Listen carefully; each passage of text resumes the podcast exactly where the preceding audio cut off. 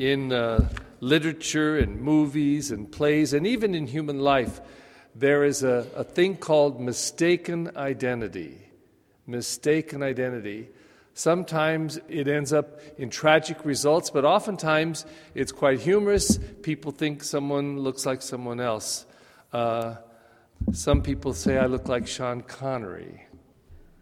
I don't know if it's true. I always say I just wish I had just a teeny bit of his money, then I wouldn't mind the mistaken identity.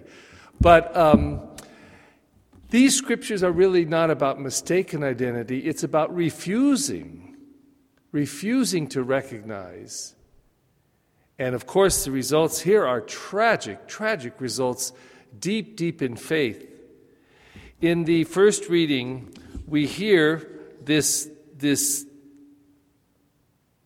This condemnation from God against a people whom he has loved, whom he has saved, whom he has brought out of slavery, to whom he has sent an enormously significant prophet, one that he has shared his, his not only his love, but his identity with them in a way that that he, he so transforms even the face of Moses, they're afraid to look at Moses. I mean, he has dwelt among them. Um, he will be in the Ark of the Covenant. He he has been intimate with them. He has shared everything, and yet they will turn so easily from him to worship a metal cow and name that as their God.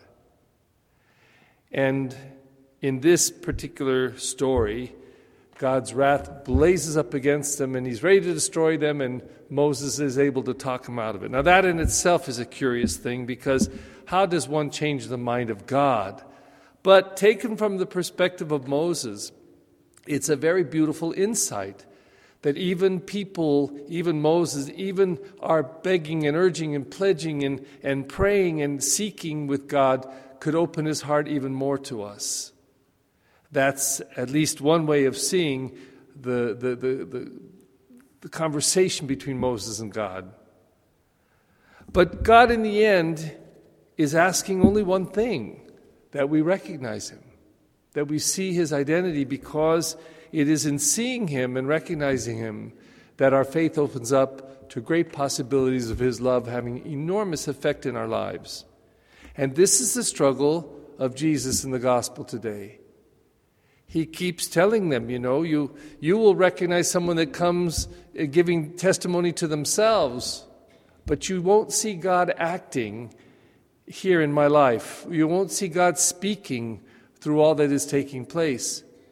And when you take this in the whole context of the scriptures, of the Gospels, we see Jesus healing, raising Lazarus from the dead, people flocking to him because every word that comes out of his mouth they see as as authentic.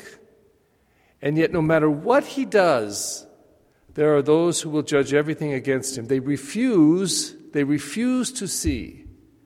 It's not mistaken identity. They refuse to be open to recognition. Of course, as we read these scriptures, I'm quite sure we all align ourselves on the good side. No, Lord, we know who you are. Here we are at eight a.m. at Saint Bernard's worshiping you and, and celebrating Eucharist. But Jesus raises the bar a whole bunch in the gospel when in that famous scene from Matthew chapter twenty-five, he says, whatever you do to the least, you do to me. Whatever you fail to do, you fail to do to me. If you do not feed the hungry, but we, when have we seen you hungry, Lord? When you fail to do it to the least, the least among you, your enemies. You didn't recognize me. And it becomes a very profound and, and very scary a recognition of Jesus. He's asking us to go way beyond what the pagans do, but to do what people of faith do, that they love no matter what, that they forgive no matter what, that they have compassion always, no matter what. And why?